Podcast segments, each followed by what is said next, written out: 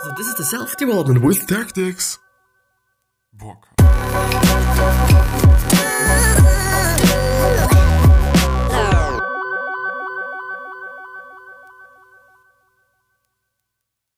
So, this episode is going to be about Winston Churchill, and there's going to be more after the intro, as always. You know, as always, as every single day, as uh, we are doing it every day. But yeah, there's three things that I'm willing to talk about before I even go through the episode. The first thing is, if you're willing to listen to this as it would be a podcast because it actually is a podcast, then please check out the first link in the description. If you're willing to have a summary of this episode, then please check out the second section and uh, basically like the third link, kinda. Yeah, I think it, yeah, yeah, yeah, yeah, yeah, yeah, yeah. It is the third link. If you're willing to add some background music to the whole episode, then please check out the third link yes, check out the third link. And so let's actually go through the episode. Or let's go through what we are going to talk about, which is which is Winston Churchill, which is going to be amazing, which is going to be hopefully pretty interesting and also to you because I have had already a look at it because I obviously have to go through the text before I can go through the episode here. And as you can see, there's a, a few highlights, and these highlights are then going to be down in this PDF, in this uh, notes PDF or in this basically summarized uh, or summary of this whole episode, which is a PDF, and you can download it and you can print it and you can do whatever with it. And I do hope that I'm going to be able to go through this one entirely today because I do not want to chop it up. I do not want to kind of split it or whatnot. So I'm going to read. Winston Churchill was one of the best known and some say one of the greatest statesmen of the 20th century. Though he has born or he was born into a life of privilege, he dedicated himself to public service. His legacy is a complicated one. He was an idealist and a pragmatist, an orator and a soldier, an av- advocate of progressive social reforms, and an unpolitic elitist, a defender of democracy.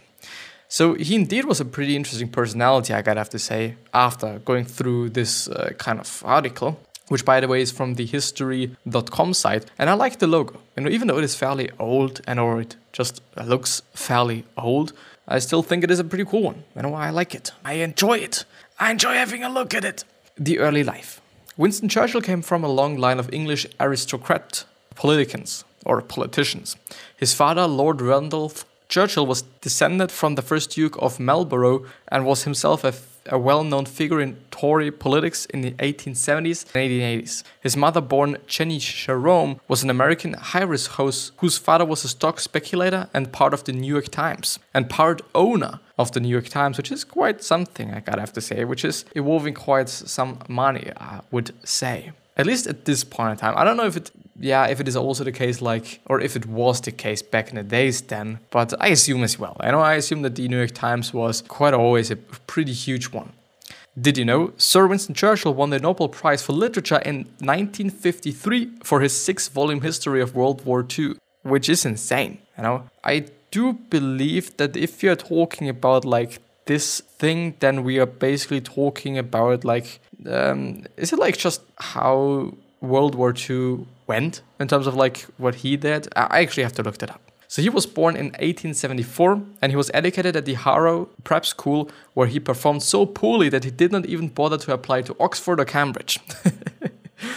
Instead, in 19, 1893, young Winston Churchill headed off to the military school at the Royal Military Academy, Sandhurst.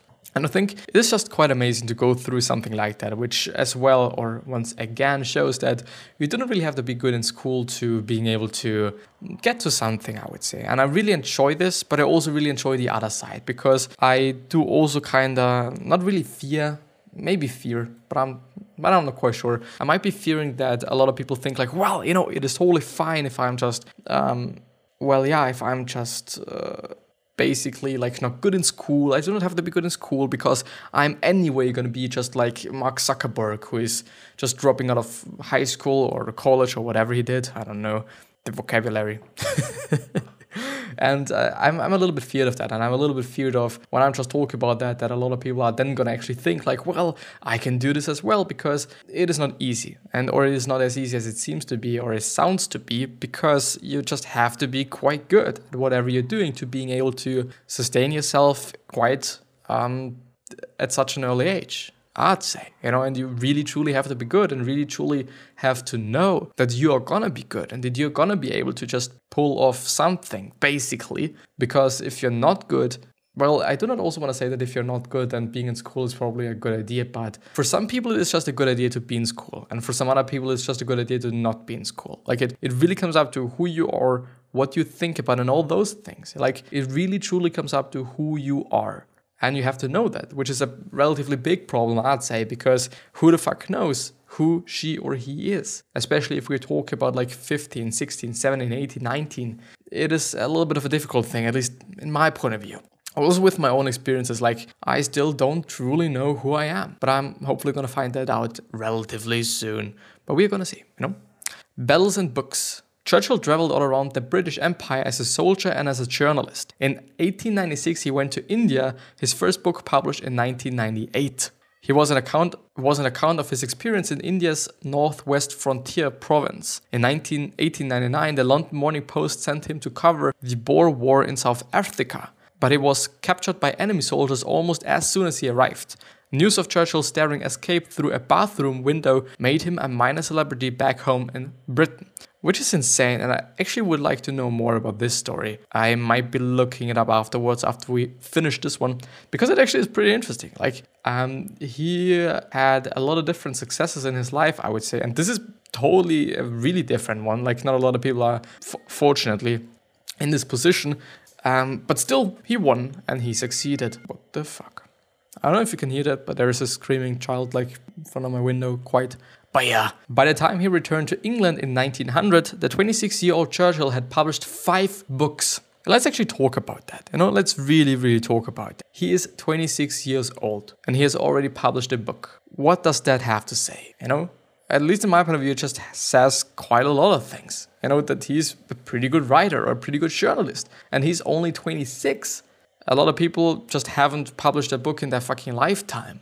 Of course, like these times were maybe even more difficult than the times that we're having at this point in time because, like, we can publish something on just as an ebook for free. We do not need any publishers or whatnot, but they needed to have some publishers. There were gatekeepers that prevented you from getting into the space by maybe not having enough money or by whatever subjective opinions. So, I mean, like, he's pretty successful, or he was pretty successful, especially also at that early of an age 26 years old and five published books. Like, this really says something.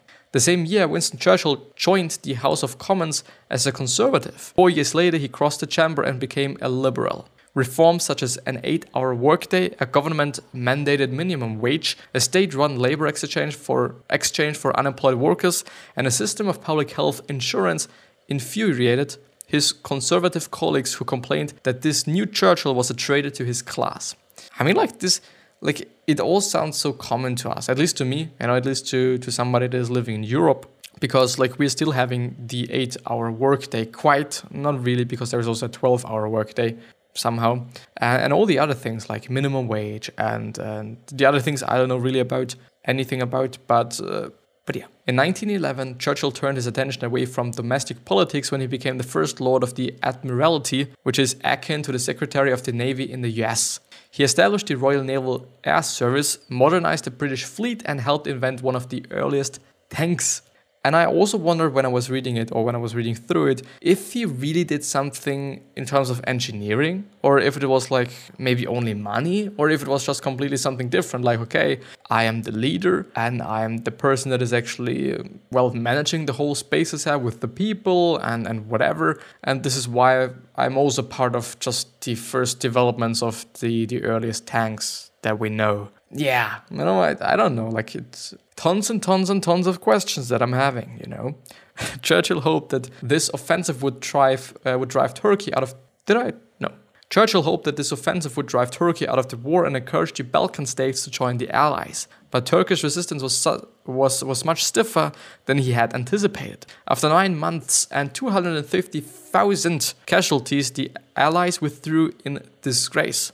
After the debacle of Gallipoli, which is just the paragraph that we have read before, Churchill left the Admiralty.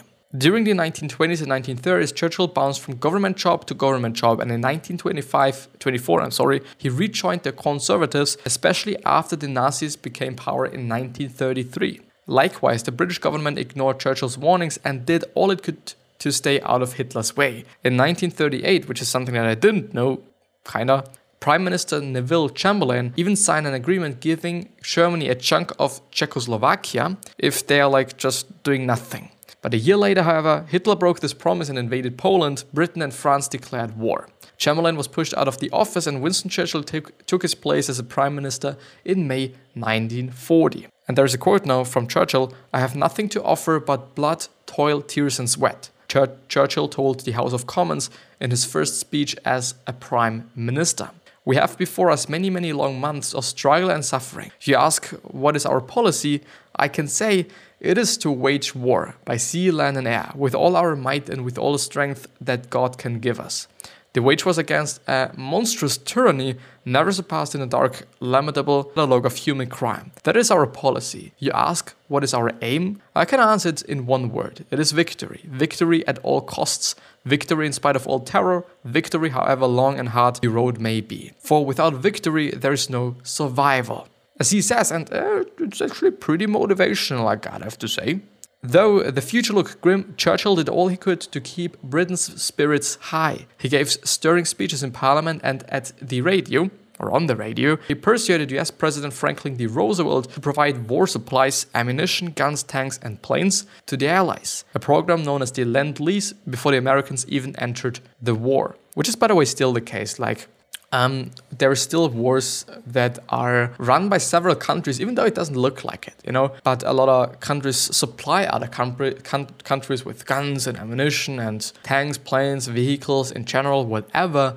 So they are supporting them quite, which is something that's. Um, I mean, like a lot of countries are doing that. You know, a lot of countries are producing guns um, for example, Germany, they are producing guns. I think also Austria is producing some guns. And I really doubt that they're not selling them to just any country that is in war, even though I do believe that there is some law, at least in Austria, that we should not do that since we are neutral. Yeah, or we are actually not allowed to do that. But I don't know what, what's happening behind the. Uh, uh, whatever, you know. In the speech in Fulton, Missouri in 1946, for example, Churchill declared declared that an anti democratic Iron Curtain, uh, which is the Eiserne Vorhang, if you are just uh, German speaking as well, a growing challenge and peril to Christian civilization had descended across Europe. Churchill's speech was the first time anyone had used the now common phrase to describe the communist threat. And I didn't also know about that, but it is uh, pretty cool. Well, the the actual situation is not cool, but him just being the one that, that came up with it and was able to just make it a quote unquote trendy word, um, quite also has to say something. In 1951, 77 year old Winston Churchill became Prime Minister for the second time. He spent most of his term working unsuccessfully to build a sustainable détente or détente between the East and the West. He retired from the post in 1955, which is four years later, and in 1953, Queen Elizabeth made Winston Churchill a Knight of the Order of the Garter. Of the Garter. He died in 1965, one year after retiring from Parliament, which is quite insane. 1965, this is when he died. And let's see when he was born. I think it was in 28 or something. Born. I've just been talking was born in 1874. 1874. 1874 and he retired in 1965, which makes him like 90 years old when he fucking retired. This is what you always have to think about. Like nowadays, people are like, okay, I know I'm 60 or 70 years old and I have to retire right now because I'm old, because I'm I mean, of course, I can understand that. I'm not even judging those people, and I think it is even good that uh, that that you are having the possibility to do something like that and to just actually retire and maybe hopefully then do something that you actually like to be doing. The only problem that I'm seeing there is that such a lot of fucking people are working something for more than eight hours a single day that they don't like. And it is something that I've been talking about just hundreds of times before, but it is still something that's incredibly, incredibly, incredibly important for me. Um, because yeah it, it is important because you have to work on something you have to do something every day that you don't like. Of course this is to fuck with you. Of course it's not to be something that you like. Of course it's to be insane. But still, quite a lot of people are doing that, which is uh, quite a shame and quite a pity as well, because you, you don't have to sometimes you know most often it really comes up to just uh, being in need of the money you know that you are earning with this fucked, fucked up fucked up and shitty job that you're doing so that you can actually buy some things that you quite often don't really need to maybe impress people you don't even like and this is a problem it is a really big problem and i i, I haven't seen it well, kinda. I do assume there's so many people, unfortunately, that are doing that. But yeah, so please, please, please, please, please, if you're listening to this and if you're young enough, like I am, then um, please think about that and please, your whole life long, do something that you actually like to be doing. Give a fuck about the money. You know, you can sustain, like, it's not really about the money, it's really about what we're spending in the end. Because if you're spending a lot, then you're not having a lot. But if you're spending not a lot, then you're having a lot no matter how how much money you're having of course if you're having a lot of money then you're also able to spend more. But if you're able to just reduce the amount of, of spending that you're having then you can live with whatever money you know? But yeah i think this is gonna be the end of the episode. I think this is gonna be the end of the episode. And i wish you the best health of happiness and also success and I also hope that you are reminding yourself of the fact that um, we can be remembered as really good people and we can also be remembered as really bad people. And we decide you know we decide how we are going to be remembered and you also decide. Three other questions that i'm having for you are why are you here? What are you trying to change? And what is bothering you the most? These three questions are hopefully going to show you your purpose and maybe even a business idea. But we're going to see you know and i'm also hopefully going to see you the next time so please maybe subscribe to the podcast and also to the YouTube channel. And I'm hopefully going to see you the next time.